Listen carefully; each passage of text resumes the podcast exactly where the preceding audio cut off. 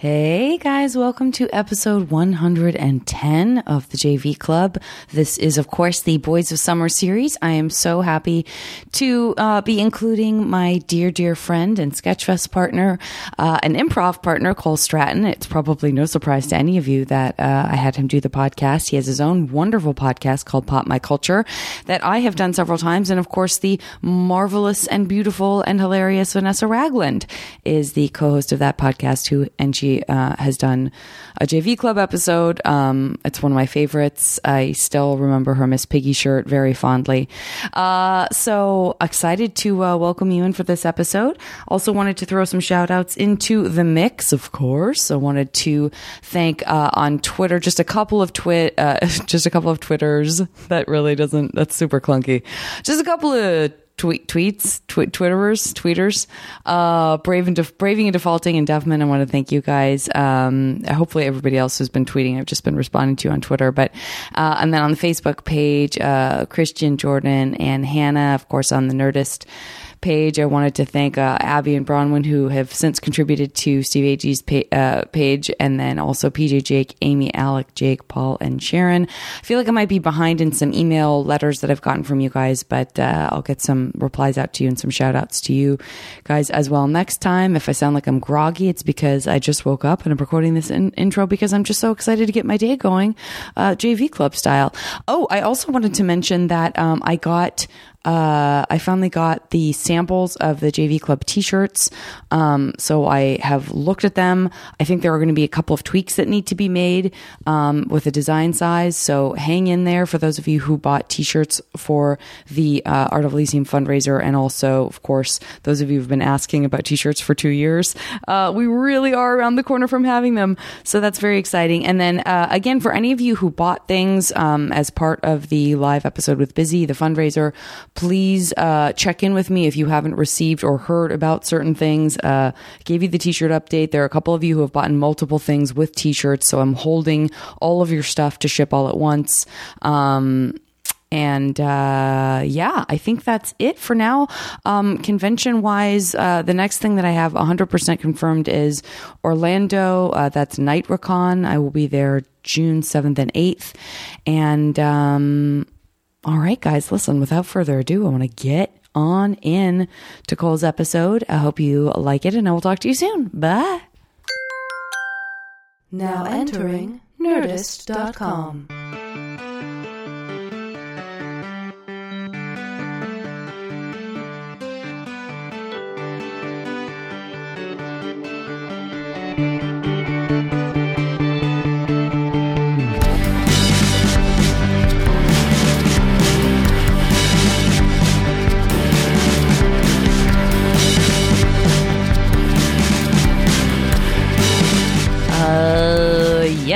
yes, yes, yes, yes. We are recording. I repeat, we are recording. I repeat everything. I say everything twice on the podcast. I say everything twice on the podcast. Is that okay with you? It's a Is good that policy. okay with you? It's a good policy. Thanks. I can see you're going to fit in just fine. All right, all right, all right, all right. I all right, said all right. twice. God, I'm so furious already. I this is this was a mistake. Um no, this is this is I was just saying before we started recording, I'm excited to be able to like, you know, have you on because it really is like when you when one of your very best friends in the world has a podcast and they have you on and you you're you're like, "Thanks, that was so fun." You can't do mine. it feels so feels kind of rotten. So, um it's lovely to to be able to have an excuse and a reason to have you. Thanks. It's good to be on. I look excited. I'm excited to read the comment boards that are like, "Worst guest ever." I like that you set a goal for yourself. Thanks. Thank you. I'm real into prizes for worst for the worst. Thank you.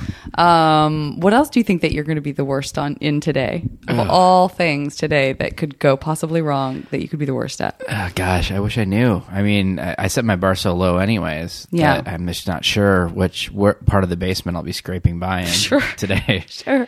Yeah, it could be it could be rough. Did you have a basement growing up? Because I, I did. that's because that that's not a thing that It's like- not a thing on yeah. the West Coast. But really, I know you were from, but from the Midwest. Yeah, yeah. People have basements there because the thing you have in the Midwest is space. Mm-hmm. I don't follow. Out here, it's like everything. There's so many people, and it's also you know there's just not, it's expensive and Yeah. yeah, and they didn't really build basements here, but Oh, is it like a, a weather thing too? Like, is it sort of like I think yeah. I mean, I I know that that's where you would go, like when there's a tornado warning or whatever. Is like get in your basement, hang out. Did you? Is that? Are you spe- speaking of your experience in Michigan, or like just what happens in Oklahoma and stuff? Oh, definitely like in like there wasn't like a lot of tornadoes or things like that or hurricanes, whatever. It'd be tornadoes, tornadoes. Um, but Give me a number, like fifty a year. Just kidding. fifty a weekend. Okay, uh, so but not a like lot. you would occasionally hear like the siren thing outside, or you would turn on your TV and there would be like at the bottom there would be like tornado warning or whatever, like like kind of like a CNN ticker, like Yeah. what you get on everything now. So when that happens, we would just go down to the basement and hang out down Did there. it ever feel that real? And was there a part of you that kind of was like, I mean, if one swept through, I mean, it's Right. Well, it's so yeah. Part of and you is thinking this is my one chance to get to Oz. so stupid. so come on, A boy can hope. Twister, take me A away. boy can hope. I want to hang with Tik-Tok and the Patchwork Girl. You know, she's cool. Wow, Um, you really went like obscure Oz books references. I did read all those. Just straight up Munchkins. Yeah, I did read all those growing up. So Uh, I did too. I did too, but I really don't like I devour them and I super don't remember them. I remember probably just like the things that were also in the Return to Oz movie, which is a very weird movie. It's a very weird yet amazing movie. Yeah. Yeah, I mean I remember like there's different authors of the books. There's L. Frank Baum, but there's also Ruth Plumly Thompson wrote a bunch. And I'm not sure who else, but those are the two I remember. But I didn't read them in order at all because Oh. I wasn't that interested in like starting with the Oz thing I knew. You know, like I knew the wizard's backstory. I knew what happened with Dorothy and all that. I was like, I don't care about that. Ooh, Tik-Tok of Oz. Cool. Oh, Yeah. the Patchwork Girl of Oz or whatever. So I kind Who's of Patchwork Girl again? just girls made of patches. I don't remember a lot about her. I but, gotcha. uh, but yeah, those are the things that I would grow. Like, there's Cowardly Lion of Oz was another thing too. But like, you would get more of the you know backstories of the characters that you only knew on the surface from the other stuff. Did they ever do more? Because there were so many books. Did they ever do like? Was there ever a series or anything that really kind of unlocked like a bunch of those characters? Was it just like not, Not interesting really. enough to people I and too expensive? Not that I'm aware of. I mean, I'm sure there's something like out there. cartoon yeah, series think, of Oz. but um, not so much th- that I'm aware of. I mean, you had Return to Oz was a movie that just like failed on so many levels, like commercially because Right. it was way too scary for dark. kids. Though I liked it I when I was too. a kid. Like I liked that it was scary. Yeah, I liked it, I, and I felt the same way about the Wiz. Like I thought the Wiz was so much scarier and more strange, and the sort of like psychedelia of both of those movies Right. were like captivating. Right. But yeah, people I think because they're so used to the Judy Garland, you know, Oz thing, they The weren't aw shucks Oz. Yeah, they weren't Yeah. Expecting one where like, oh, uh, this woman keeps heads, Yeah. tons of heads. Yeah. Um, and just the Wheelers were scary as shit too. Yeah. Like those out of the gate were like, these are frightening. Yeah, the Wheelers are scary. The Wheelers are sca- as was were as scary to me as the like weird like subway sequence in The Wiz where like the just like random um, inanimate objects start sort of like coming to life and attacking you. right. But yeah, but it was like the right amount of like, oh, this is oh, I can be this scared in a movie, but kind of like still be okay. Right. Opposed to like me seeing Poltergeist way too early, which I also did. Yeah. I mean, I guess there's a certain age where like Return to Oz is good if you're like eight or above. Like, Yeah. if you were f- five or six, you'd probably be like, nope, Scarred for life. no, thank you. Scarred for life. Please check me out of this. So uh, so yeah, so that's I guess that's what I'm kind of cuz I as a as a little kid, I was like more used to like lightning striking everything all around in Arizona because that's sort of like the normal kind of monsoon season thing. But I was so fascinated by like tornado country, and I kind of still am. Like it, I can't really wrap my head around it in a weird way. I'm all, I, I kind of can't believe that's a thing. I can't believe tornadoes are a thing. Especially since like what cracks me up is because we live in California is that people will be like, "Aren't you afraid of the earthquakes?" And I'll be like, "Let me rattle off all the shit you have to deal with on a daily basis, like Yeah. a lot." You know? Yeah. We don't have seasons out here. um, it's you know, and occasionally the room sways for twenty seconds, and you go, "Oh wow, hey, that was an earthquake." Yeah. Most of the times I don't feel them. Yeah. Um, the only reason I know is because everybody goes to social media and is like, "Oh, that just happened," Right. and then tries to make a joke as quickly as possible about it. Right. Um, but yeah, but living like you know in the Midwest or whatever, like there was like you had really cold, like there's snowstorms that were scary, like blackouts at those times where it got really cold and you had to like literally build a fire in a fireplace if you had one. Or I remember there was one where it was like a weekend where there was no power and I was like I don't know seven or eight or whatever, and like all the hotels, like it was like a two hour radius around us were all blacked out. So you had to drive to these places, but all the hotels were booked up or drove their rates way up because they're jerks. Um, so I remember just being like, it's like, you know, below zero in our house and we're just having to like yeah, bundle yeah. up and that kind of thing. So, Was that why your parents were like, you know what, we've had enough of this? so we moved to Beverly. um, they actually, my mom got a job at Mich- front, she used to work at Michigan State and she got a similar job that paid like double in California. So that's why it was like, let's go. It's a no-brainer, And yeah. I was so against it. Oh yeah, 'Cause I was And how in- old were you? I was nine, so I was like in fourth grade, and um, I, you know, I just formed my social groups a little bit and was kind of happy where I was, and so I really tried to sabotage it, even though it's just weird because I was like, I if, if I had stayed in Michigan, God, who knows? Yeah. Um, I had to be eating a lot more White Castle, it's not on here. but. I remember like trying to sabotage it. Like we were selling one of our cars, and like, I mean, I was pretty smart for a kid, so I would just make up stuff. Like, like the guy would come over like to check it out and be like, "Oh, it's a great car when it's not leaking oil." stuff like that, as if I'm not trying to sabotage stinker. it, but I was totally Yeah. trying to sabotage it. Oh, so- that's so easy for me to picture. Yep. So I was really not. funny. I was not happy with. But then, of course, I came to California, and I was like, "What? What is this?" yeah. So yeah. How long do, of an adjustment do you feel? I mean, it's hard to look back and really know, but like, did you do you feel like you did adjust right away, or was there sort of like a weird lonely year in between, or was it? it was a fairly quick adjustment because it was like f- like fifth grade or whatever. Like was what I started in. when We moved there after the summer. And you know it was like an okay year, or whatever. But then like sixth grade was like the I was, was like the year of my most popularity in life. So it was like I went from zero to hero because we had a band in sixth grade that So amazing. played the talent show. We did a cover of Kenny Loggins' "Playing with the Boys," and uh, did. Yeah, and it was like we had a pre-recorded track, except like no vocals on it. I sang, and then um, this guy John played some rhythm guitar pretty badly, Uh-huh. and then Adam, this our drummer, played drums to it. So we're we're playing along to the pre-recorded track or whatever without vocals, but you know whatever. We were in sixth grade, Right. And then like. It was a sixth grade band. That's kind of a big deal. So you know, uh, three album deal with B&G Sony.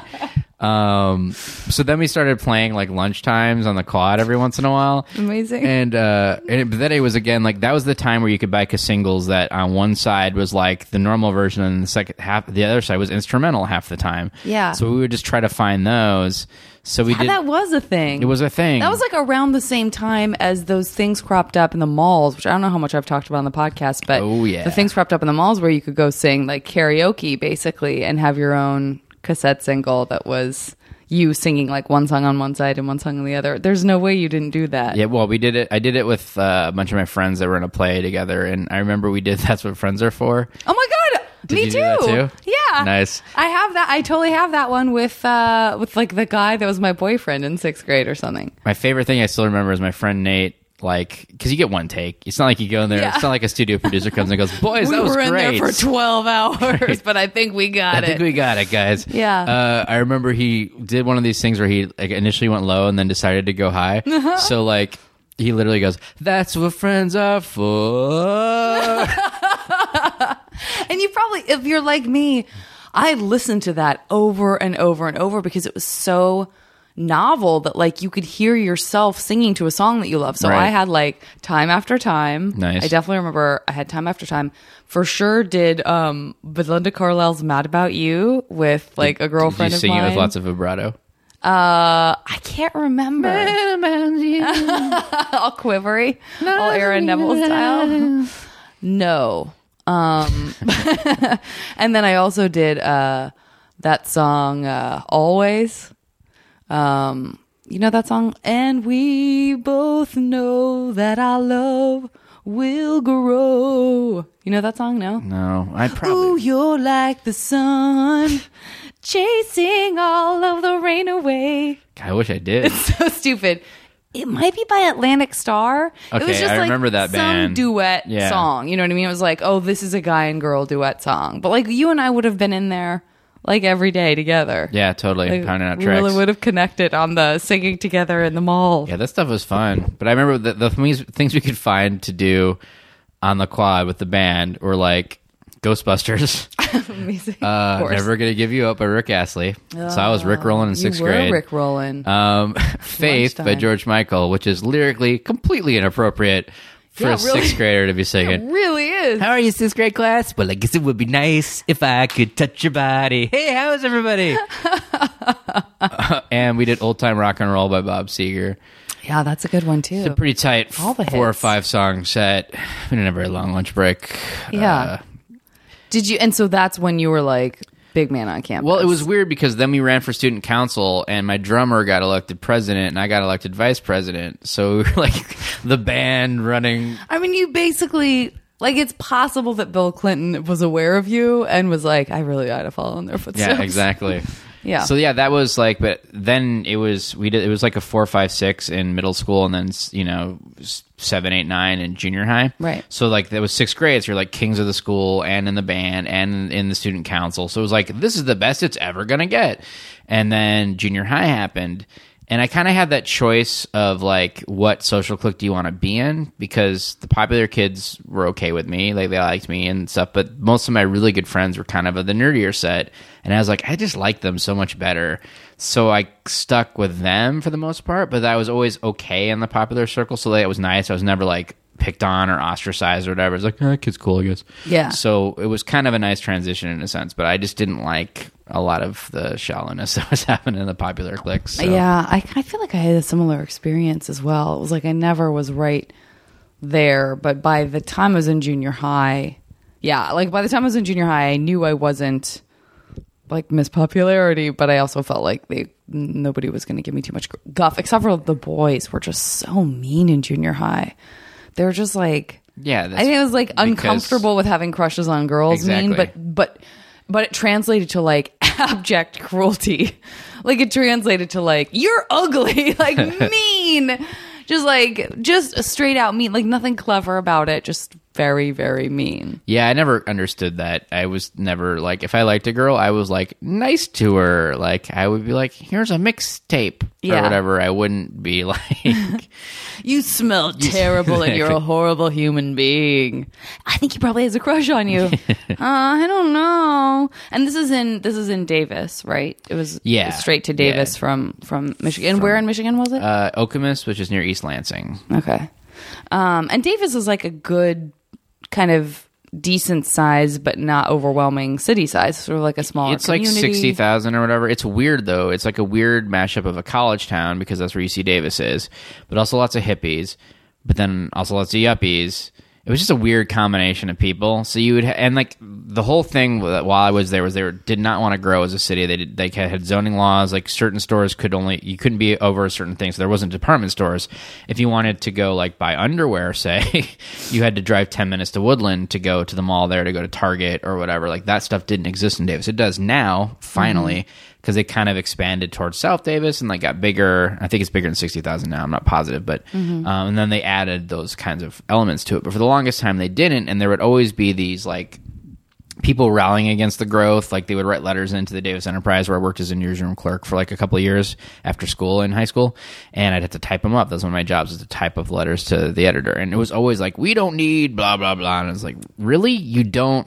One, you don't want the business, you don't want the extra jobs, you don't want to boost your, you stimulate your economy here, but also you like driving to Woodland. Like, Yeah. it wasn't like there was like a you know a small underwear merchant who you know right you could yeah, go I and guess buy that things is at tricky because if it feels like because you sort of understand i mean i definitely understand the impetus behind trying to keep the walmarts and such out because Right. you have they have a reputation for you know kind of not being great employers but also yeah like changing the scope of what a small town or like a small community gets to look like and running out small businesses and stuff but it's also it's a little bit of a tricky situation. Yeah, we also had a, a nutcase mayor named Julie Partansky, who was like this weird hippie woman who I used to intern at like this uh, public television station for a little while, and she came on one of the shows there. And one of the things she did was she made question mark creatures. So they were like creatures in the shape of question marks that she made like out of wood and other things, but they're like little snakes or whatever. Uh-huh. Just a nutcase. And somehow we elected her mayor and she literally had i can't like say 100% how true this is but i had heard that she wanted to make a city council building out of straw or something weird like just bizarre but one of the things she did do and the daily show chronicled this so which never is good Yeah. Um, she built a frog crossing tunnel underneath this overpass because that's where the migratory patterns of feel the, like I the remember this. frogs were. And so it was this big thing where they built this tunnel for the frogs to be able to go through. They've set up time lapse cameras and stuff. They've never seen a frog go through this frog crossing tunnel. Yeah. But you know that was important to spend our taxpayer dollars on was Yeah. making a, a tunnel for these frogs to go through this overpass or whatever. Bless her heart. Like that's the kind of thing that she was working on. Bless her heart. God, already just the stuff that you were doing when you were in high school is so much more ambitious than anything that I was doing in high school. Like how did you come to know so early that you wanted to, you know, work at the at the newspaper or that you were interested in television stuff? Is that something that came to you pretty early on? Yeah, well, my mom always installed like a big work ethic in us growing up. Um, so like I had a paper route early. Like I've had a job since I was like eight or whatever, and so I, it was always something to do. I did a lot of community theater, less so like at my high school, but more so like in the community itself at Davis Musical Theater Company. They had a young people's program, and then also you know when I got older too. Um, so I was constantly doing that after school, which is kind of why I didn't do sports anymore because I couldn't do both. Um, but then I interned at the newspaper for like four years, and it was paid too, which was nice. Um, so I was earning a paycheck from that, and then you know the community television thing, like to learn the camera stuff, because I was always fascinated with movies and things, and I knew I wanted to do something in that arena. Yeah. Um, and I got jobs at video stores like right when I got into college and stuff. So it's just always been constant. Um, and you know, it was always important to my mom that I get my degree and stuff, which I did at, at SF State and that kind of thing. But um, it was more so for me. It was just like just trying to get experiences and doing different things and kind of getting a leg up on the competition, so to speak. Because I just think that's so great. I just don't feel like I feel like I kind of I mean obviously I knew what my interests were to a degree when I was in school, but I just like I didn't it didn't occur to me like to connect the dots in that way to go, well this is a thing that I actually really enjoy. Maybe I could get a job and earn a little extra money and get some experience like understanding it better. I just don't feel like I was thinking like that. I was just I guess I just was more lazy. I mean, there was a time where I thought I was going to be a journalist, but what it came down to is I don't like beat reporting. Like, I don't like going and being like, your house burned down. How do you feel? Yeah. Like, I just don't like that. I was more like, I'd like to write reviews of things. I'd like to do that kind of stuff. And actually, we did this thing um, on the back of the Sunday newspaper every other week called Youth Beat, which is this one page that was all like kind of youth oriented stuff. And I would do a profile on like a young person in the community that was doing something interesting half the time it was like, "Hey, my friend from jazz choir, you do this thing because it's easy." Right. But then we would get people like, "Here's a gymnast who's doing whatever. Here's a kid who volunteers to read to old people. Here's whatever, like that kind of stuff." Yeah. Um, and then I would review movies. So I, would- you know, I would do like a star system or whatever, and you know, review these movies. So the page was was largely coordinated by me. Uh-huh. And um, and I was, you know, I was good at writing. I've I've always been a pretty good writer, and I was good about writing about movies and stuff. And someone even wrote a letter to the editor and saying, like, I enjoy the reviews of Derrick Bang, who was like the normal like reviewer, and your youth reporter, who I feel gives a nice level-headed critique of films. I was like, hey, great. there's that. So I really thought I was going to do that, and this is back, of course, when print was a thing and wasn't dying, and um, so I really thought I was going to do that for a while, and then I just didn't. I just realized there's one thing about you got to put in your time, so to speak, and I just didn't want to put in the time doing the part of it that I hated. Yeah. So I kind of just moved more towards doing, you know, the film related things that I sort of wanted to do too. So Yeah. that got Do you me out of it. remember um, some of the reviews that you wrote? Like Oh what God, my you mom wrote? kept these some of these pages. I have them Mm-hmm. in scrapbook at home, but and I and I've gone back and like read them and stuff, and I was like, eh, not bad. You know, there's certain things that like Yeah. I like that I was like, I'm trying to remember what movies were out that like I especially loved when we were teens, and the only thing that immediately came to mind was LA Story. I remember that coming out when we were in high school, but I mean, I didn't love everything. Like, I was pretty honest. Like, I was like, striking distance, two stars. Bruce Willis and Sarah Jessica Parker don't have great chemistry here, or whatever. Like, Yeah. Um, so I definitely didn't love everything, but there's things I love. There's like Wayne's World, four stars. Like, you know, Yeah. things that I just absolutely adore. That I was not afraid to. But I just not afraid to like rip on something if Yeah. I hated it because there was this. I've said this on my podcast once or twice, but there's this. Uh, there was a paper on at school where they had like it was done like by people that shouldn't be doing this for the most part but one person would review movies or a couple people would and one of these one of these girls wrote a review of reality bites which said she, she said it starred ethan hawke and winona not winona ryder but winona. I was like oh there's a judd in it? Great. And then she gave it four thumbs up and that made me crazy. I was like you can't have a four thumb system you can have a two thumb system Right. you can say like I give it two thumbs up and two fingers or whatever. You can't give Yeah. it four thumbs. You're, you can't borrow thumbs. You give as many stars as you want. you can have hats. I don't care. But Yeah. you, you literally can only give two thumbs to anything. Right. It's just like they decided to combine the Siskel and Ebert and star system and make it a multiple thumb system. Ah, stickler. But that was the kind of thing that made me crazy, and like Yeah. that made me be like, well, shouldn't there be a certain standard that we're setting for these kinds of things? Right. And I, I shouldn't be knocking that because you know they were trying to write stuff and do something for people. That's great, but I just remember it infuriated me so much at the time. Ah, that's so funny. Yeah, Did you? And so you were doing theater in in high school and outside of high school, yeah. and you also were working at the newspaper. And I know that you're good at sports, but you kind of had to give them up by then to do Yeah, I would just play like you know with my friends or whatever. But yeah, once I got into junior high, it was kind of like continue playing little league and basketball and stuff, or you know do theater, which you tend to love more and are better at. Like I was good at sports, but I'm also tiny. Like I was really tiny back then. It took me a long time to growth spurt. So like um, in basketball, like of course I was point guard. I was tiny. Um, and then as the pitching got faster in little league, I had a hard time keeping up with it because I was not strong yet. Yeah. Um, not to say that I'm strong now, but not strong enough then. So now I play like softball every Sunday and stuff, and you know I bowl a lot and do whatever. Like I, I'm, I'm I like to think I'm deceptively athletic. Like Yeah. people don't think that I would be good at things, and then I do it, and I was like, oh, he's actually pretty good at that. So Yeah. um, so yeah, I kind of gave that up. And my two best friends growing up were both like over six feet tall. So they were huge and I was tiny. So when we would play basketball, I learned how to do a fadeaway jump shot over them because otherwise they would just block it. So I had this weird timing where I'd have to like kind of do a fadeaway, which gives me time to like then push it over them and give me separation. So I can hit those like there's no tomorrow. But if you just give me an open shot, I'm probably going to miss it. Yeah. But if you put a hand in my face and make You actually fadeaway, make it much harder for yeah, you. Than make it harder on me. I'm going to hit the shot. Yeah, that's that's funny. just weird to me, but Yeah. so yeah, I started doing theater. Like I did it all through junior high and stuff, and started doing Davis Musical Theater Company. And also, there's this thing called Acme Theater, which one of the drama teachers at Davis High did, but not at Davis High. It was kind of an offshoot thing.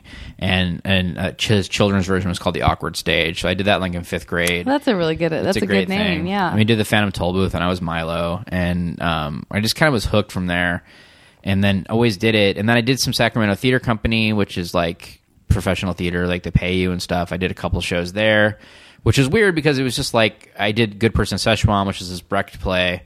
And there was like, like the director had this really high concept thing of like we're homeless people putting on this play. Mm-hmm. I feel like that's if you're going to do Brecht, you're probably also a director that's going to be like, I've got an idea to crack this wide open. Right. And we were like in downtown Sacramento, which is surrounded by homeless people. It's like a very big homeless population there. At least there was back Yeah. when I was doing this.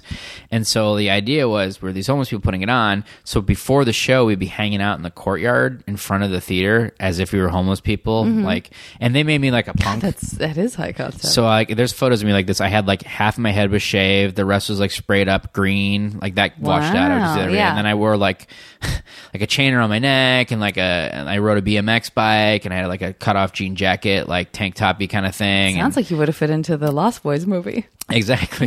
That's exactly what I looked like. Um, I took Star around on my bike. So You became a vampire. Am I oh, am pretty I much, wrong? pretty Okay. much. And then like we would smoke these cigarettes in the show that were like these raspberry menthol filtered like disgusting things, which is why I never became a smoker. It's like these are awful. Yeah. Um, but we did like forty four shows of it, and it's this three hour show. And when we weren't Whew. in the scenes directly. They wanted us to kind of hang out on the stage for the most part, Uh-huh. like sit against the back wall, and we had like alter egos. So my uh, In what way did you have an alter? So we what had does to mean? choose a name for our homeless. We had our role in the show. Mine was Okay. boy, and then uh, we had to choose a name of the homeless person we were portraying. So we were supposed to be playing this homeless person who was then playing this part in the Gotcha, show. gotcha, gotcha, gotcha. Gotcha. So my character's name was Christian Ritter.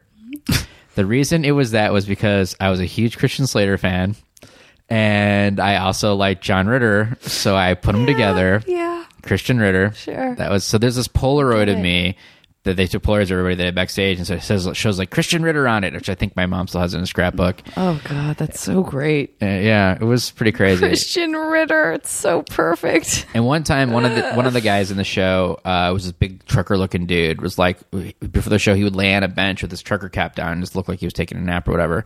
And this priest came to the show and saw him up front and was like, you know, bless you, son, and like gave him like twenty dollars or something. He's like, oh crap, what do I do? I'm in character. I can't be like, look, I'm an actor, dude. Right. F off, priesty. So he didn't do that. so he took the money and then they they were sitting like in the first or second row or whatever, and then he's doing the show, and you could just like look over and see the priest, and he's just got this foul scowl on his face. and then afterwards, he hung him down. He's like, "I couldn't. I was in Yeah. character. I'm sorry, man. Here you go, but thank you so much. The gesture was great or whatever, and it was fine. But it Yeah. was just he was like, "Oh no, what do I do?" Actually, that man was later killed by locusts. It Yep. was uh, very unexpected for some people, but uh, he saw it coming. And funny side note, another show I did at at uh, Sacramento Theater Company was Christmas Carol, which they did every year. It was a musical, and when I was like 14, I did it, and I was Peter Cratchit and um, young Ebenezer's friend Bob something, and uh, I didn't realize this till years later, but Scott Aukerman was in that production. Oh, with me. really? Yeah. That's so funny. He was a couple years older, and he he did that right before he moved down to L.A. because Maleva Barbula was in our show, and then she moved to L.A. and had him come down, and she introduced him to like Mary Lynn Rajskub and Karen Kilgariff and stuff, and that's how he got started on the Mr. Show path or whatever. Yeah. But neither one of us, even though we hung out during that show, because I was like the oldest of the kids, and he was like one of the youngest of the adults. Yeah. So he introduced me to the music of Matthew Sweet, who I'm a huge fan of still. Like he went and bought me a single of Girlfriend Uh-huh. at the time. But it totally just didn't occur to me that it was the same Scott Aukerman who I'd known through our festival and that kind of stuff too, and who I'd known for years and had talked to so many times. Yeah. Until I went to New York to visit, and one of the kids who was also on that show was living in New York now, who I hadn't seen in like 20 years or whatever. So we met up to go to drinks, and I was literally scrolling through Twitter and Scott Aukerman had written me about something, or I, I tweeted with him something, and I was like, "Oh, Scott Aukerman." She's like, "Oh, Scott Aukerman. He was in Christmas Carol with us." Oh, that's such a crazy moment And of I was like, like, "Shut up!" You, oh my god. so then I tweeted at him. I just like wrote him. And I was like, "Hey man, were you in uh, Christmas Carol at STC like in 1994 or whatever?" And he wrote back, "He's like, yeah, did you see it?" Oh, that's so and I wrote crazy. back, uh, "I was in it with you." I was, and then all of a sudden we were both like, "Oh my god!" And it all That kind of is came flooding so back. crazy. It's such a weird, random. That's extremely random, and it makes it's such a testament to like how much your brain gets rid of what it doesn't need Yeah, if someone exactly. else isn't like to have those people that have those experiences with you who could keep them alive for you because you can have conversations about them and stuff it's so it's just such a different experience than like like at least you guys both ended up remembering that because i still feel like i have somebody uh, like i'll have people from even high school say like oh remember that one time da da da and it's so creepy when you just literally don't have a memory of something It's weird, but the other re- person yeah. does It's weird what you do retain. Like you usually retain like tidbits. Like I don't remember a lot of these things doing these shows, but I remember at rehearsal for one of them, Bill Clinton got either elected or reelected. And everybody, like, because you know, the liberal actors, like, they're all freaking out. And I remember being at rehearsal and everybody cheering and stuff. And I remember I was wearing a Public Enemy T-shirt, and uh, just like for some reason that that moment sticks out in my head. Like, oh, I remember when Bill Clinton was reelected, and Yeah. that's what happened. And Yeah, I'm trying to remember. I think it probably was was when he was elected the first time. It might have been, because yeah. I remember, um, like I had a friend. I mean, I wasn't super political when I was in high school, but I definitely had friends who really were. And I remember my friend Maggie. Shout out to Maggie, who I'm sure does not listen to the podcast, but uh, my friend Maggie was got into this huge argument with our chemistry teacher who was um, like a staunch republican and she was she was just she like went off on how she was so excited because she was turning 18 like right before the election, so she was going to be able to vote for Clinton, and so it was like uh, because yeah when we were because she was older than me. And so it was that feeling of like how political as of a teenager can you be? And of course Right. p- you can be. And i'm sure there were plenty of kids in davis who you know there were plenty of people who are bless them like super politically active when they're teenagers. I think i had more of the sensibility which was i totally agreed with my parents who were liberals you know i just like assumed that they were right which i still do agree with them. Um but i was like i definitely think i felt that sense of like oh it's great that clinton is like really engaging the youth but i still can't vote for him. I'm still too young you know? And so i just sort of tucked that away and didn't think that much about it. And I was always like the two things that I just don't have time for and I never have are politics and religion. Because my whole thing is like I just see so much in the world being fought over these things and so many terrible things being done in the name of these two things that I'm just like I just can't like for me it's like I'm more like it's more important to me to know who was in Cool Runnings. I don't know why, but That's actually a very political movie. I it is, right? I don't know. But it's just that kind of thing of just like, I just, it doesn't matter. Like, I can like somebody a lot, and then all of a sudden politics or religion come into it, and then I'm just like, oh no. Yeah. Like, I just don't, I don't know. And, and, and just even talking about it is an unpopular thing, you know, it's just one of those things where it's like, I'm kind of like, can't we all just get along and have a good time? We're not on this earth for that long. Yeah. So let's like enjoy things as opposed to like, let's, get into huge philosophical debates about things and know, I don't know like Yeah. it's it's always kind of just bothered me I understand so um yeah I don't know so But that reminds me that you, I know that you had a girlfriend who was Mormon. Was that, and wasn't that in high school? that was in high school it yeah. was in high school. So how, tell Well, me actually- about your, tell me about your love life when you were in high school. It actually wasn't in high school. was in college? I it, it well, I was in college. I was like a freshman in college, and she was like a senior in high school. But we had known each other since we were really young. Okay. Um, and I guess I'd always liked each other, but I'd never talked about it. We all did theater together.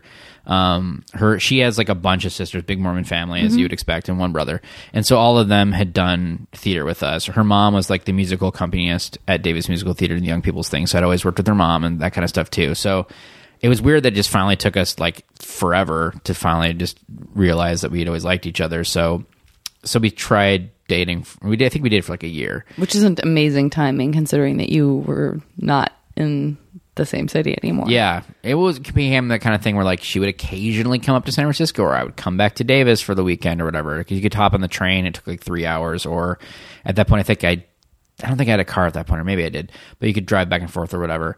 But yeah, it was just a different thing for me because I've never been that religious. Like I grew up Unitarian, I guess. I would go to that church when I was a kid, mm-hmm. and then kind of just stopped going. And I know my mom kind of had a regret about that for a while, and.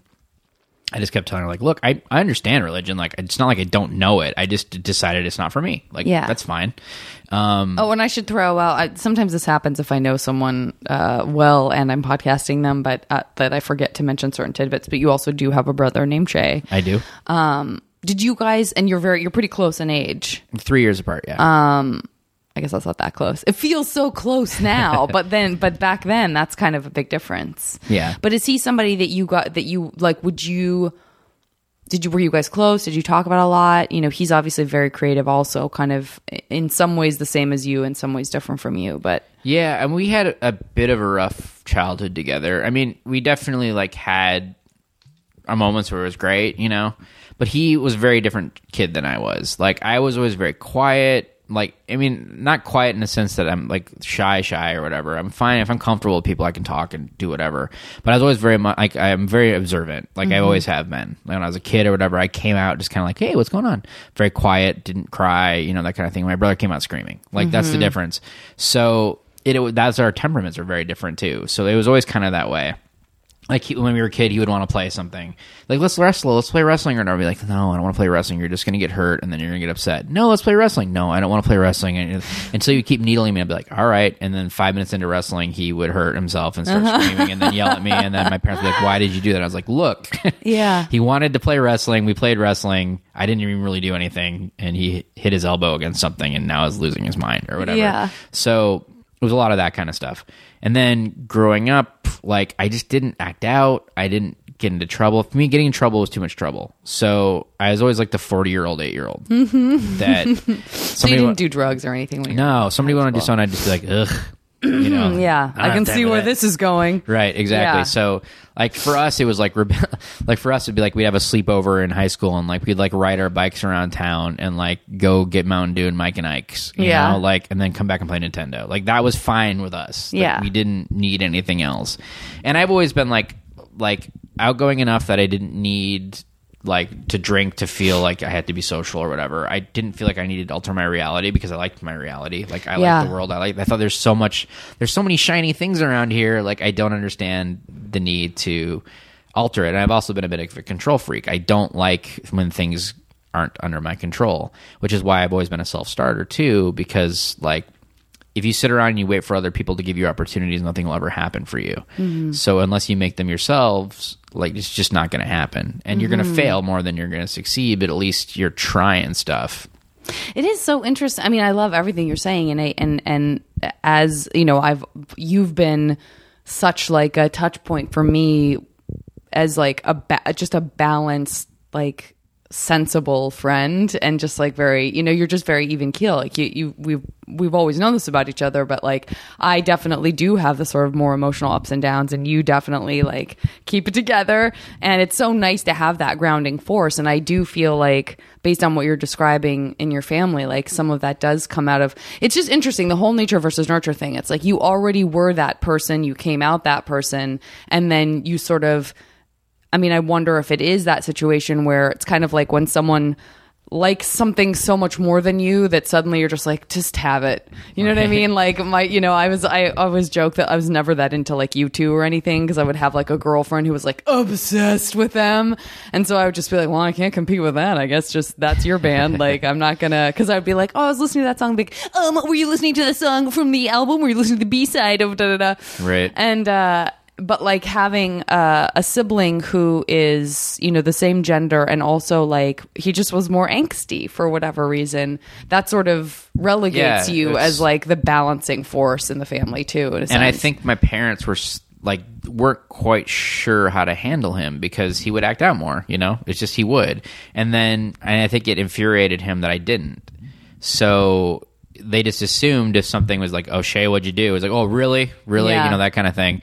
Um, and, and you know he's he's amazing. I love my brother very much. Like he's an amazing musician. He's so talented. He's a great yeah. athlete too. Like he stuck with the sports more, and he's got an amazing voice. Like he's an amazing singer. Like I'm a good singer. He's an amazing singer. Mm-hmm. And so he like we did Snoopy together when we were kids. I was Snoopy. He was Linus.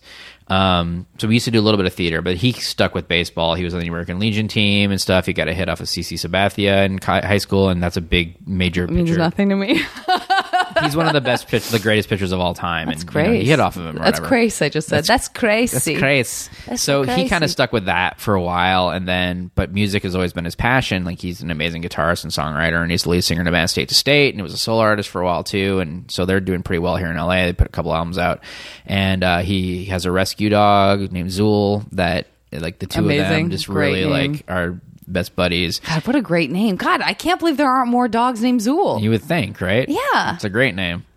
Um, so he's he's doing great, you know, and he, you know, it just was a different path for him, and I think just in general because I was so well behaved that you know most parents like if who have multiple kids like they're they're all gonna act out and do things and rebel. I was just a weird anomaly that I just didn't care to do it. yeah So I think that it was just like you know, when your first kid is like not a kid in a lot of ways, it's harder to deal with one that is just being a kid. Yeah. So, you know, and my yeah, they probably said things like to their friends, they'd be like, Well, we got real lucky with Cole. I mean, like, all due respect to Shay, who I agree is completely amazing, but my parents didn't get lucky with me. I was super emotional and they like divorced, and I was, you know, histrionic about just the weirdness of like that energy. And I definitely look back and I'm like, I could have for sure made it worse for them. Like, I have friends who are much worse, but there's no way either of them.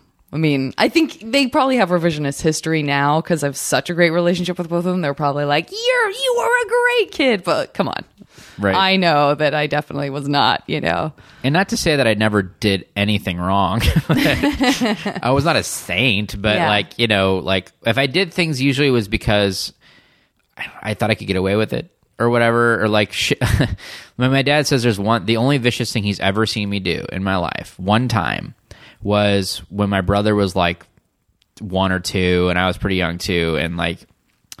I for some reason I like he was walking and then he was on a blanket and I just like looked at him and I just yanked the blanket out so he'd fall down. and my dad was like it was like completely like weird and like That's I- the kind of thing that happens with many brothers and sisters, like for years. Like Yeah. every day, they're being like that to each other. So like I didn't really because I've always been like why why have drama? Why hurt people? Why you know, whatever like you know you're only around a little while. But I definitely did a few things here and there. Like my mom and dad definitely remember the Bill and Ted incident which is um uh, I mean I loved that movie so much but there was like this uh like call in number thing. It was like a 900 number where you would call in and you had a chance to win like prizes or whatever. And it was you would get quotes from the movie or whatever. And they'd be like, see if you won the prize, and if you did, they'd be like, excellent. If you didn't, be like bogus. Uh-huh. Never won anything, but um, You never won anything? no, it was like a dollar ninety nine a minute or whatever. But they would say like, enter your phone number in, and so my friends and I, for some strange reason, thought, well, we'll just enter in random numbers, and we won't get charged for these calls, and we could I can totally see using that logic. I can Right, totally just see like that. we'll just enter it in. Like we won't win the prize, but we can listen. We can listen to the calls. This is fun, right? Yeah. And then you know my parents get like a hundred dollar phone bill or whatever from these calls. Yeah. And they're like, "What did you do?" And we were like, "Uh." And then I think they were more mad about the fact that we thought that we could charge other people for these calls. yeah, versus that's like, true. And we are like, "Well, what if some guy gets a two dollar charge on his bill? We're not entering the same number ever, Right. So you know, oh, so some dude pays two bucks, another dude pays two bucks, whatever. We get to hear this thing. Like that was our logic on And did it. you ever do anything like mildly pranky, like TP people or anything like that? The only thing I think we ever did is just stupid. We would like ride our bikes around and we'd take like realty signs and move them.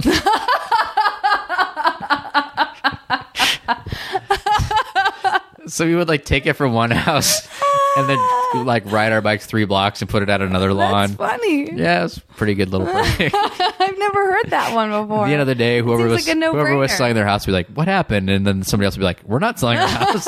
it's, it's great because it's like a very unmessy, very fixable, like it, it lasts for a minute, but obviously that family is like, well, our house is not for sale. And the other people are like, someone took our sign. But that's pretty, that's like a good, that feels like, not to make this about me, but that does feel like a good Janet Varney level prank where I could like be okay with that and not be like horrified at myself for, cause I could never TP anyone because I just always thought, God, that just like I was so it was it was the empathy thing of like oh like this is fun for us, but then like oh they're just gonna be so sad the next day. Like that person is gonna be so sad and bummed out. Even that, like, I didn't understand the whole TP. I was like, "You're putting toilet paper in their trees. Whoop did he do? Congratulations!" But it's a messy to clean up. It you is. know? It yeah. You're basically saying Yeah. like, let's inconvenience them. but yeah, like for me, like it had to be something kind of different. Oh, the other thing that my friend and I did is this is the time where like um. You, like you could type things in on your PC, like and have a robot voice repeat them, you know, like that kind of thing. So it'd be like, you know, like, "Hey, bugger Uh-huh. I feel like I face." still get whatever. excited about that? Yeah. that. So what we would do is we would like we would call people up and when the answering machine would come on, we'd have this pre-recorded message that we'd hit that would be like, "Hello, Mr. Smith. This is Sears. Your lingerie order is ready. Please pick it up." Beep, like that kind of thing in a robot voice. Thinking Yeah. that like is this is just going to confuse the shit out of Yeah. them. listen to this. Again, pretty tame. Good nice Yeah. and tame. Right about my level of interest for stuff like that. That's that was pretty terrific. hilarious to us for some reason. Yeah. And so and so with your just to go back to your um your sweet Mormon girlfriend and like Yes. what and then just girls before that um because you said you mentioned even in junior high like you just weren't combative in that kind of like testosterone way that boys were when they just didn't know what to do with their feelings and stuff like Right. that. Like how did how did that stuff develop for you in high school? Like did you have serious girlfriends? I you did. Like it feels like I've pretty much always been in a relationship from like high school on. Even junior high, I had a lot of girlfriends or whatever. But they, you know, their junior high romances last a month, and then Yeah. we don't like each other anymore. So, um, but yeah, like in high school, I had a girlfriend f- for a couple years, um, and then but she was a year younger than me, and so when I went off to college, that broke up. Um, and then and then the the Mormon girl happened for a while, and then after that, it was like a couple of This is so none of my business. And I it's awkward to ask, but like as a as a as a person who had a friend that I really kind of was in love with in a way, uh but that who was Mormon and like I had lost my virginity and he hadn't and that was like hard and weird. I'm just wondering if she I guess it's uh, you can respect her privacy, but is it like because you're not supposed to have sex before you get married, Right, which we didn't. So Yeah. it was, you know, that didn't happen. Like, you know, we would make out and stuff, but that was kind of it. Had you already had sex with someone like before and then you just respected her or did you just yeah, not yet? yeah. Like I didn't like none of that happened until like college or whatever. So I, you know, I, I waited a while or Yeah. whatever.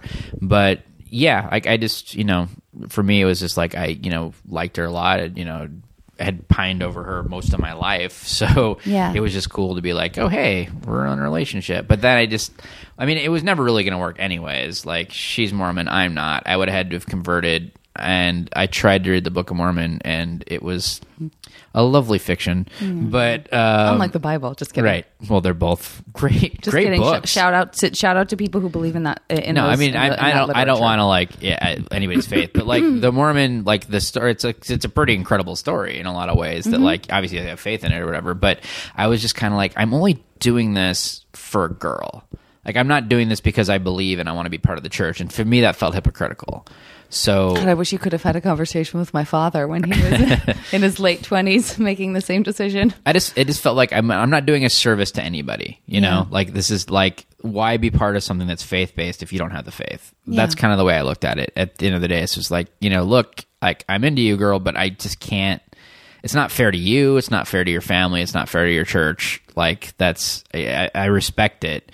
Like it's not to say like I don't like religion, but I, it's not that I don't respect it because I respect that people have faith and, and community and that kind of thing. Like I think that's great, and I think Yeah. whatever gets you through the day is is great whatever that is you know and if if believing in some sort of god or or being spiritual or whatever is a thing for you that's fantastic Mm-hmm. i don't mind that i don't like it when people try to force it on other people Yeah. and say that whatever they believe is wrong because i don't think that there's a definite absolute i mean there's no scientific proof of anything Right. and they say well because it's faith-based great so you have your faith believe in that that's fantastic but that Yeah. doesn't mean that i have to believe in that because Yeah, it's you know, hard, that whole right? Thing. it's, It's so tough. it's so connected to other, like to to your point earlier. It's so connected to other bigger things like community, and then the sort of flip side of community, which is like elitism or you know wanting to create a group of people that, in some ways, should just be supportive but then also ends up being like, well, we're right and you're wrong to create that other. Like, we're, you know, we're this group, we take care of ourselves and look after each other.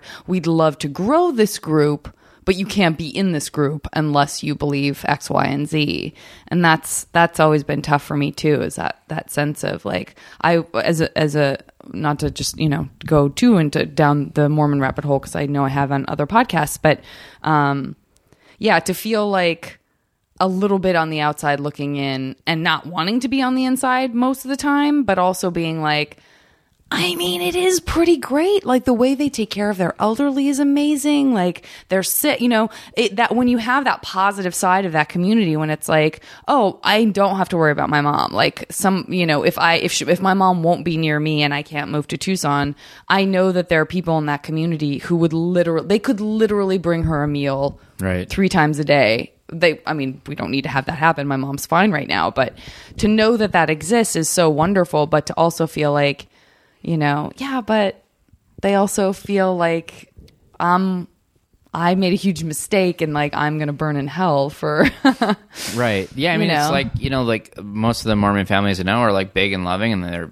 lots of kids. Like the the my Mormon girlfriend from my from college, high school has like four or five kids now. Like she's doing what she wants to do. You know. Yeah. that's great. You know, she's a mom, and they're she's super happy, and that's fantastic. And she has her community, and she has her church, and she you know, like that's the road that she wanted to travel down. I just knew that that was never going to be for me. Well, it just doesn't surprise me at all because I know I'm psycho- psychoanalyzing you, but I but you, everything that we've are even talked about here just shows that some people have got to get at least one burp in every podcast. Um, that that some people have that kind of that sort of inner structure. Like there's a core. Like some people have a, a core that is that is more grounded and based inside than than seeking that stuff from the outside. And I think the same person in you that didn't need that didn't need or want to like get really fucked up and you know be like on drugs all the time or whatever is also the same person who didn't need the external force of religion to sort of conduct yourself in, in like a, a nice way. Right. You know? Yeah, I've just always felt like I've always kind of known who I was or kind of what I wanted to do in, I in know life. it's so amazing to me. It's so clear. and so it just made it easy for me. Like it, it's just like when you're not struggling to figure it out. Like, I mean, I think a lot of people that do all those things and have done it or whatever is because they're just they don't they're just trying to figure it out, like what it is they want to do. And for me, I just kind of knew who I was early on, and I was okay with that. Yeah. And so, I mean, it's not to say that I don't have struggles and things with my personality and stuff. Of course, I do. Like, you know, everybody does.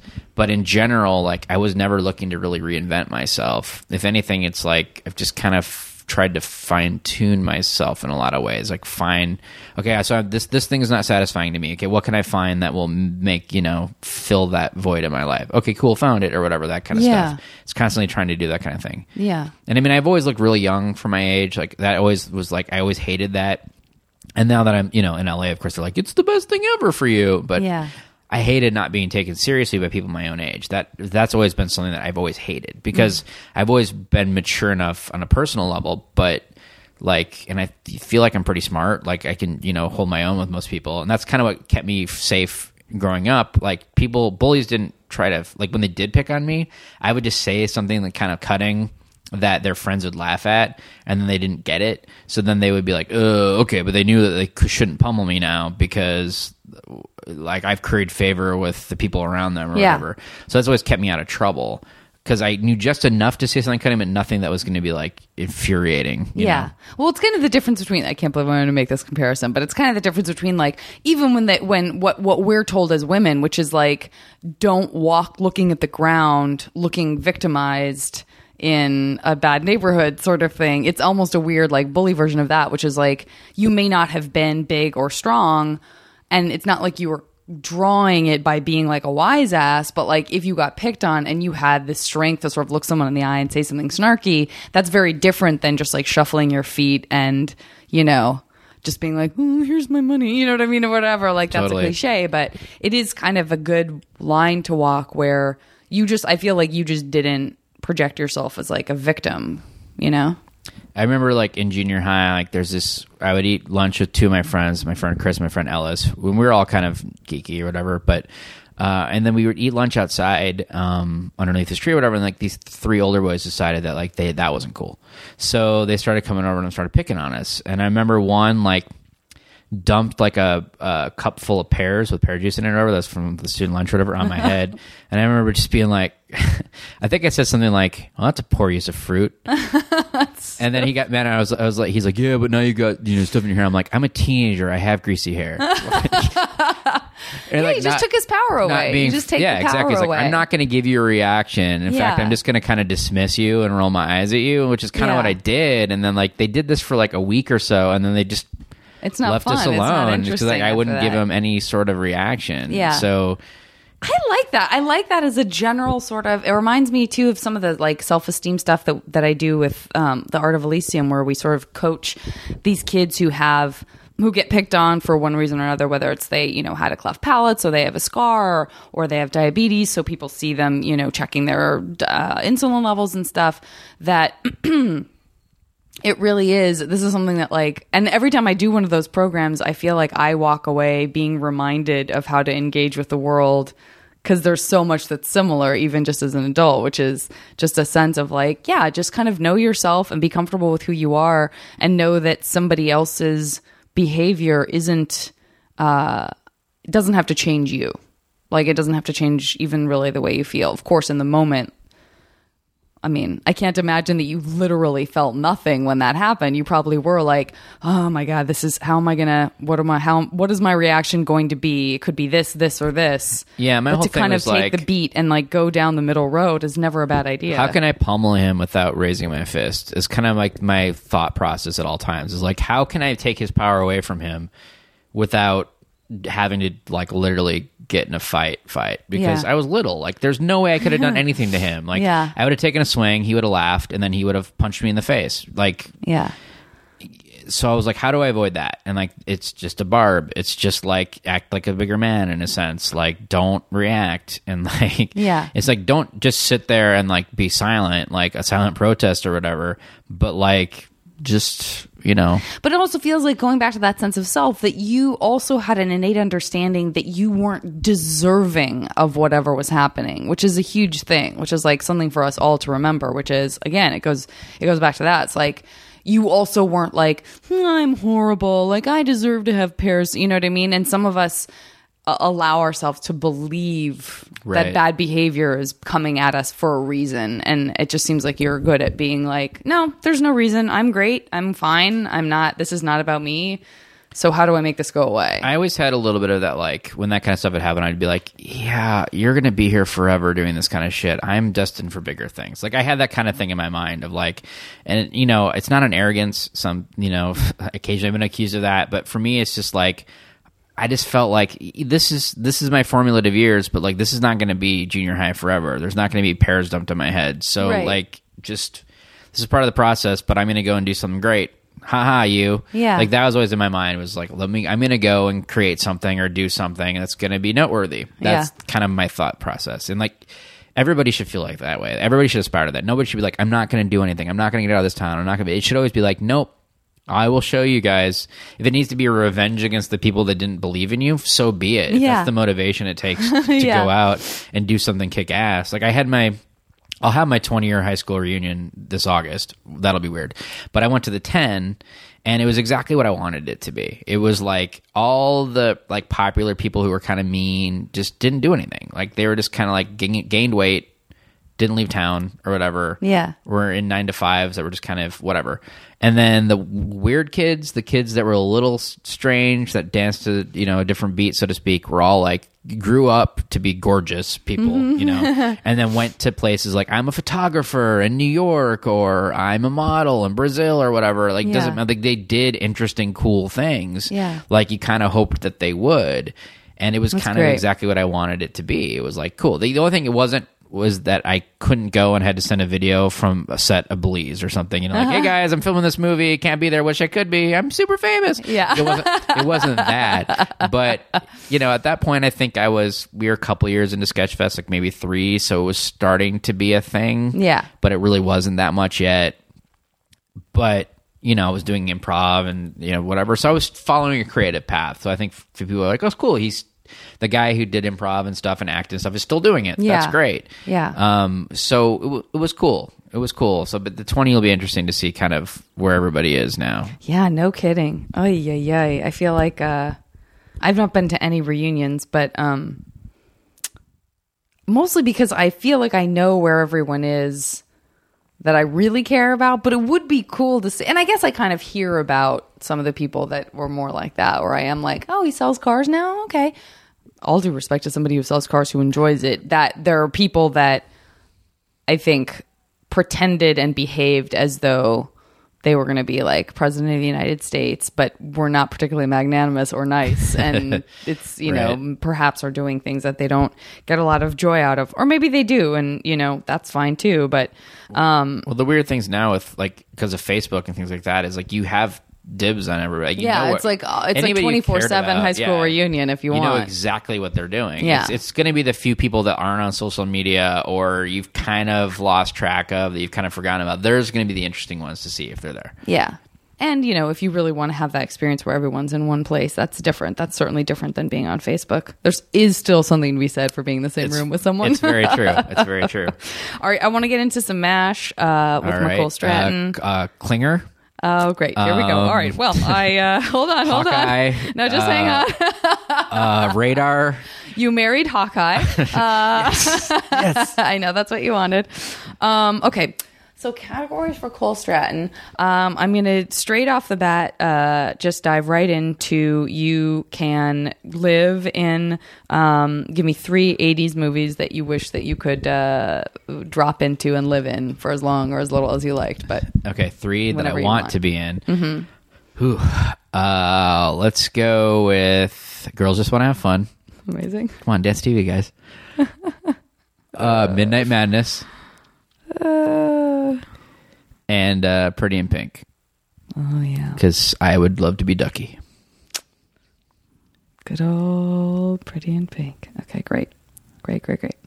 All right, next one is uh this feels like a no-brainer. Um three Disneyland rides that for some reason suddenly become real in some way. Ooh. Okay. Space Mountain would be terrifying, so I don't know if I could say that. Right? I'm always shocked when people say that. I'm like, I don't know, it's a fun ride, but geez. and Mr. Toad's, you'd go to hell, so I Right. can't. I can't choose that. Uh, Dumbo. Oh, Why not? Ride him around. Sure. Take a chance. You got a feather. You got Love Timothy. Um, Big Thunder Mountain Railroad. Because it's the roonest, tunest, wildest ride in the wilderness. Um, and uh, Tom Sawyer's Island. Not the Pirates of the Caribbean layer that it's become. Right. I don't need Jack Sparrow shoved up my ass Ugh, everywhere I because that's what it know. constantly is now. There's Yeah. something about a boy whitewashing a fence that is pretty magical. I agree. Tom Sawyer's Island is still. I was just there, and I had I hadn't been on it in a while because it always seems like waiting to get on the raft was, would take forever. Yeah. and I forgot how great it is just to like yeah be up. Be just just be in those little caves and like around. non pirate when it was non pirate related too. Just that that that sense of that was captured so beautifully by Mark Twain, but also just like how we all feel, which is like having that place that's just yours, that's just for kids, Yep. that feels like you know this is our re- this is our realm you know Side note: Have you done the canoes? no i've never done the canoes Oh, it's hell. i guess i thought you were going to sell me on them We so finally I'm did. glad I'm i haven't I when I because I go a lot, so every once in a while I'll be like, let's just do something we haven't done or whatever. yeah. And so uh, and my friend Jamie does it all the time. She does has done everything in the park a million times. She's like, oh, let's do it or whatever. Yeah. So we did it, and it's just like it burns. Like it's tough. Like you're Yeah. constantly rowing, and it's on one side, and afterwards my arm Good was like, exercise uh, well, but it's also like there's a ton of people in the boat. Half of them are giants because you know you go Uh-huh. America. look if you want to feel great about your body, just look around at Disneyland and uh, you realize that most of this country is We really need help. really needs help. just need some help, But yeah. uh, but like so, it's a heavy boat that you're trying to row, and then a, a good quarter of the way through it, half of the people stop rowing. Like they give up, and the guy who's like rowing is like, "Yeah, guys, you got to row. We got to go because otherwise we're not going to do it." So like, it feels like those of us who are rowing are really rowing hard to try to make up for the people that are like, "Nope, not going to do it anymore." right Where's the churro cart? right So yeah, I afterwards I was like, "That really, I, I'm burning. It's a burning sensation." yeah it's I feel like i leave disneyland happy but exhausted but i don't want i don't know if i want to leave exhausted like i should have paid someone for the workout Yeah, it shouldn't be the manual labor ride. yeah That's yeah. no, thank you. also i accidentally go, fell down the rabbit hole so to speak of uh Alice in Wonderland up yeah yeah literally. And i got very hurt. No but I, I i was having some conversation about like injuries that happen at disneyland. I was like "Hmm, i've never really looked this up. So i looked up to see like who's died and who's been injured at disneyland. It really is just like 18 year old drunk kids on grad night who do incredibly stupid stuff Let's stand up on the Matterhorn. oh it's so grim it's dumb. Yeah, that's that's that kind of thing they do. Do you know that people scatter ashes on Haunted Mansion? No, no. Not it's not like a stray occasion. It's happened a lot. People bring ashes, scatter them. Of course, they immediately shut down the ride if they see it or whatever. But Yeah. after the fact, they just sweep them up at the end of the night. So like that those those beloved ashes that you who scattered momentarily yeah near Madame Leota are oh, now no in a Mickey bin Oh, somewhere. no. Yeah, It's a thing. It happens. bad. I think the key is to scatter them uh, at a different ride so where no one's expecting it. Right. Great moments with Mr. Lincoln. Yeah. you just poof out some ashes into the crowd. That's so weird. All right. Um, okay. Third category will be uh, you can. Um, uh, well, I know that you enjoy mixology, so I'm going to say um, three. It could be, it, you know more about it than I do, but I'll give you some options. It could be either like, it could be a combo thereof, but it could be like, you invented this drink, so this is what the Stratton is. Or it could be like, there is a drink that you yourself have made that you wish kind of was like as ubiquitous as an old fashioned or something. Just three drinks that like, you can take credit for that are kind of a- around and about. Okay. Um, I mean, I do make a lot of stuff at my home bar, which is fun. Um, and that's the thing that my wife and I like to do is just go to like crazy bars and try things and stuff. So there's something like I've made a bunch and I name after pop culture things because that's what I do. Um, there's one I made called Griggs Grog that, and that's named after the dude from Last Starfighter, the alien pilot Perfect. And it's like a tropical drink that's like pineapple juice and velvet falernum and uh, allspice dram and dark rum, light rum. It's just really yummy and potent. Yeah. Um, so that one Okay, Griggs Grog. is pretty amaze balls. Um, this one I didn't invent, but it's my favorite drink. It's a Negroni. Like I get that pretty much everywhere I go. Um, and then What's in that? Negroni is gin, Campari, and vermouth. It's one part of each. It's the easiest thing in the world to make, and you'd be surprised how many like bartenders don't know how to make it. It's a classic cocktail. I've had to like teach them, and they usually go like, "We don't have Campari," and I'm like, "I see the bottle right behind you. You do have it. Yeah. Come on, make it." Yeah.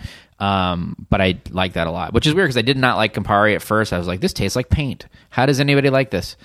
Um, Acquired taste. but like it's just really bitter but then you just start your palate starts to like it after a while Yeah. and then the sweetness of like the sweet vermouth and the gin kind of balance it out and ends up just being this nice little drink beautiful. and now it's starting to get popular places now i see it on a lot of menus so and i used to drink old fashions all the time too and people are like you're not 80 why do you want those but now it's like the hip drink everywhere Yeah, of so course. go figure um, and then uh, there's this other drink i made called regulators mount up Uh huh. um, of course, named after Young Guns, and uh, also pineapple juice based. I find I like that in cocktails, uh, but it's made with uh, mezcal, a Fidencio mezcal, which is nice and smoky. Um, and then a little bit of, I think there's a little bit of Saint Germain in it to give it a little bit of sweetness and some simple syrup and this cardamom clove syrup. Um, so it's kind of smoky and sweet at the same time. So I like that a lot too. So I Lovely. that sometimes at home. Regulators mount up. Love it. Yep. Um, okay, let me do three vacation homes in uh, fictitious places. Ooh. Okay. I've gotten a lot of flack for only giving the examples Tatooine and Middle Earth.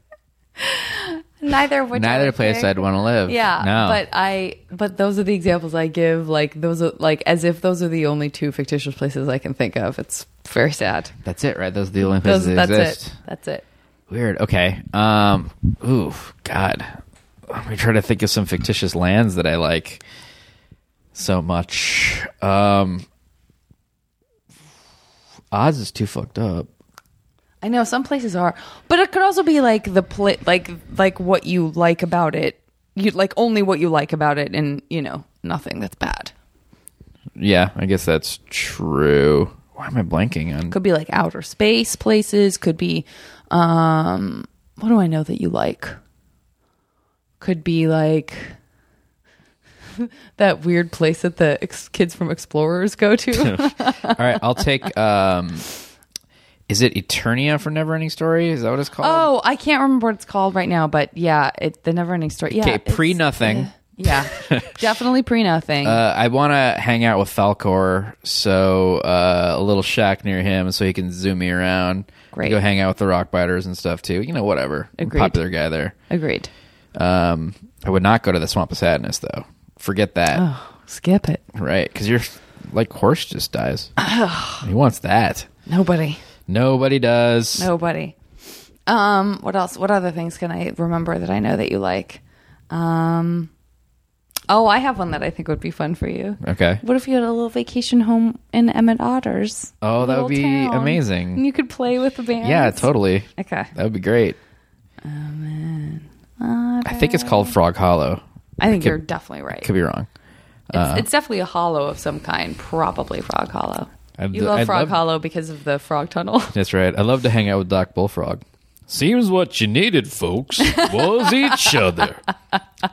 exactly. Um, yeah, that'd be good. And um, okay, one more. Let's go with Melmac. What's Melmac? That's where Alf is from. Fantastic. fantastic. They had uh, like an animated series where they also had trading cards, and what they had Bouillabaseball cards. and Bouillabaseball is the sport they play there, where they basically throw fish soup at you and you try to hit it. Okay. Um. So yeah, I'd hang out in Melmac with Alf Amazing. with alien life form. Uh, got it. got it. Okay. Uh, the fish, the fish head baseball reminded me. Uh, tomorrow, Matrix style, you wake up um, able to expertly play three sports. Okay. Um, probably baseball because I enjoy that. Hockey for sure I knew it. because Hockey lover. I do love me some hockey. And high because I don't get it. Yeah, what I, I don't know how you play jai alai, but it's a it, but it's a clue in cro- in New York Times crossword puzzles all the time. Is it really? There's like they it's either like it's like a jai alai clue or it's like a or what's the name of the basket that they catch in. And I keep thinking to myself like, boy, I'm really know I now I know a lot of jai alai terms that I don't I don't know what any of them really are. Wait, maybe maybe we'll make it cricket because Oh, okay. that's a game I don't quite understand. But matches last week sometimes, so I feel like Fascinating. if you could really get into it, Yeah. I guess the better answer would have been golf. But we'll stick with cricket. No, I like cricket better. Golf, right. screw golf. Um, okay. that golf. Uh, Take you down a notch. Yeah, golf. yeah, golf. um, okay, three forms of transportation as reasonable or unreasonable, as fantastical or as well, reality based as you want, but it can't be just driving a car. Okay. That get that, that's how you get around. Yeah, yeah, yeah. Well, it, your laptop did not give this me this idea, but a light cycle from Tron, Tron Right. would be badass, Sure would, especially if you don't have to do it on the grid. Uh, hoverboard, Gotta to the go Future Two hoverboard. technology. Gotta go hoverboard. That should have been here by now. Yeah. Where are you on that one, science? we gotta get on that. Yep. Um, and I'd love to have like one of those giant mech suits like they have in certain movies, like they they had in District Nine, like the little Oh mech yeah, cities. yeah. Oh, definitely. like that's pretty badass. yeah, yeah, definitely. Or like Robot Jox, that crappy movie from the nineties. Amazing. Um, uh, I'm going to go with. Uh, I guess this kind of goes along. Well, you know, the the drink the drink thing is also just something that you're now famous for, like you invented the Negroni. But um, uh, I'm going to go t- pretty tradish with my last two. Uh, at least tradish for me. One of them is going to be uh, a food. I mean, I guess something that's really bad for you doesn't have to be. If you're like, I wish I could just have edamame, that's kind of a wasted wish. But um, uh, some food as specific as you want, like there's this one place that has this thing, or just like I could always eat black licorice or whatever Okay. that you could always have. Snap of the finger, no, no health, uh, nothing unhealthy about it. Just turns out it's good for you. okay, beignets, because those are delish. Yeah, they are. Um, the best thing I've ever eaten. So I've had to put this on the thing just because of the I've only had it one time. It Was the best thing ever. Was that was in New Orleans at this restaurant called Jacques-Imo, and it was a blackened redfish with uh, chipotle aioli, Ooh, I'm in. and it was delicious. So I'd have to put that there. Couple in b- both New Orleans based. At Yeah, weird, point. right? Yeah. it's strange because it's not like I eat Creole food that often. Yeah. but I guess I guess I do. Guess you do. I guess you would. I guess so. Um, ugh, hmm.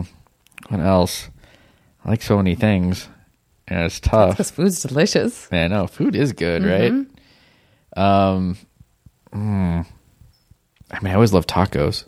Yeah, Just- nice taco. It's just a delicious taco. Just some nice, delicious taco is Always good. I'll throw that in there. What kind of taco? Uh, let's go carnitas. Do you like carnitas with like? Uh, I like cilantro a lot. It's like a little lime crema and cilantro.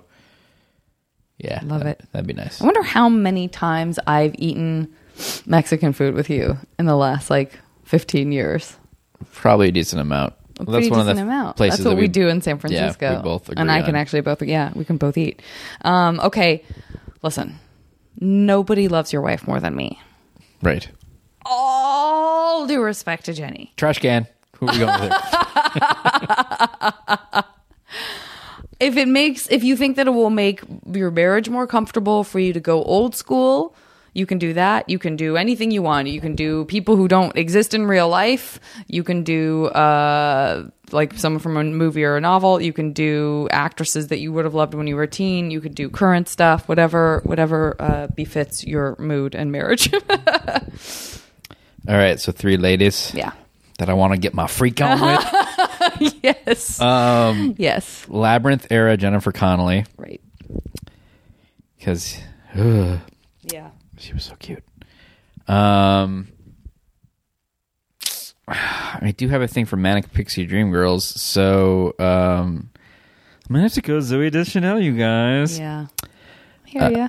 She's pretty adorable. She definitely is. Um, uh, third one. Think I would have like this list more ready, but I just don't even really think about it. Um, all right, one more. This has got to be a good one. This is gonna be a good one. I feel like I want to go fictitious, but then I'm not sure. Yeah, I'm trying to think of what else uh, what else I know about you in terms of like things that you loved or Man, who is she? who who is this lady? is this lady? Um, God, Audrey Tautou? Like Uh. like Amelie? I don't like the French accent. Gotcha. gotcha, I did, gotcha. I did go as her for Halloween once. I know that's what made me think of it. it was so confusing for people. ah, your costumes until the people that got it It's so got it. great. Ooh, I'll go with um, uh, Heather's era Winona Ryder. Yeah, good one. See, we got there. Yeah, Amelie led us to something good. Do you love some Heather's Veronica era. Sawyer. Okay. All right. Um, tell me when to stop. Stop. Okay. Some people like wait for like a minute, and you're like, please, Yeah, no. believe me, those are real long ones. Um, all right, I'm going to pause this, do some math, and come back with your 100% guaranteed MASH future. Sweet. Okay. I'm feeling pretty good about this. Um, some of it makes me laugh harder than others. Um, okay. First of all, uh, I want to thank you for because uh, this is already kind of happening, but since you in, actually invented your favorite drink, the Negroni, Right. well done, well done. In 1898 or whatever. I don't know how would that how would that would that taste good with a beignet? It might. It might because Yeah, you definitely sure. have unlimited uh guilt-free beignet availability and Sweet. access at the moment's notice. Hooray, dough. um, Can we get a beignet here? That'd be amazing. Um uh, I want to congratulate you on your expert skill at playing hockey. Nice. I think you got a really good one. Good one, eh? Yeah, that's a really good one, eh? Um, and actually, that will come in very handy because you can skate all over the place when you go to your vacation home uh, in Frog Hollow. Yay. Yeah, little little river skating with a gang. Um, also, you have an apartment there, which for some reason seems weird. It seems weirdly city Can't afford a house. Yeah. Property rates are skyrocketing Yeah. around here. I guess you just live in like maybe your apartment's just like a the little upper story of like one of the stores on Main Street. Well, they're you know I'm a snake oil salesman. It's Right. really we're Right. poor there. You're only going to live in an apartment. We all know that. um, uh, but when you need to also just uh, escape to a little something different, um, maybe when the when that lake is frozen over, you can skate out over to Tom Sawyer's Island, Nice. which is pretty great. In real life, it's a real life wonderful place. Or you can get there by just tromping through the water and over the land in your mech suit. Nice. threatening everyone in your way. ah, um, or as if that weren't enough. And I don't know if you wear your mech suit into this world, but I think you would definitely uh, score uh, when you showed up in your mech suit for girls just want to have fun. hey, look at Cole in his mech suit entering the dance contest. Ah, gee, Wendell. Funny. Yeah, girls just want to have fun.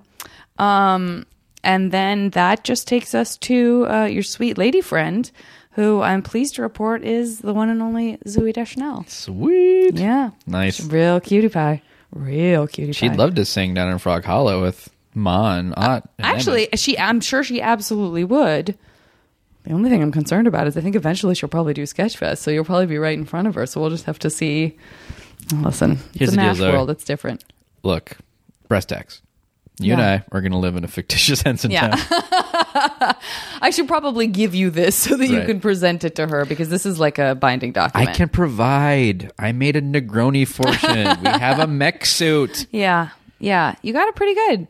Um, but nice stuff. Really great choices, and uh, and a great podcast episode. Thank you so much for doing Hey, thanks for having me on. Um, Yay, boys of chance to summer. finally see you. Oh yeah, I should give you some Sketchfest stuff. Um, all right, everybody. Yay, boys of summer. Uh, as of the tradition that I have now created, uh, just with only two episodes behind me, um, I do feel like I'm obliged to sing a little bit of the Don Henley song "Boys of Summer." like you should. So uh, we're gonna start from the beginning, and uh, actually, I'll just sing the music part, and you can sing. The, do you know how that mo- that song starts? I yeah, I just don't know what the lyrics are exactly. I think it's nobody on the road, nobody, on, the beach. On the beach. Uh, uh, something's in the air, something's out of reach. Yeah, that seems right. or you could just do the chorus. That's okay. We can do the. the verse.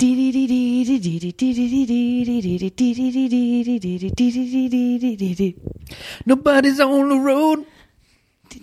Nobody's on the street. Something's in the air.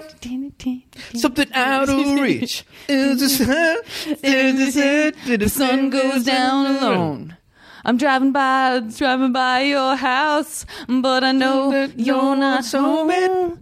I can see you. There's a shining in the sun.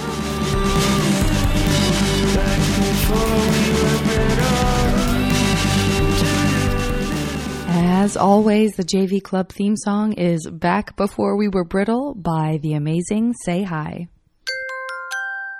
Now leaving Nerdist.com.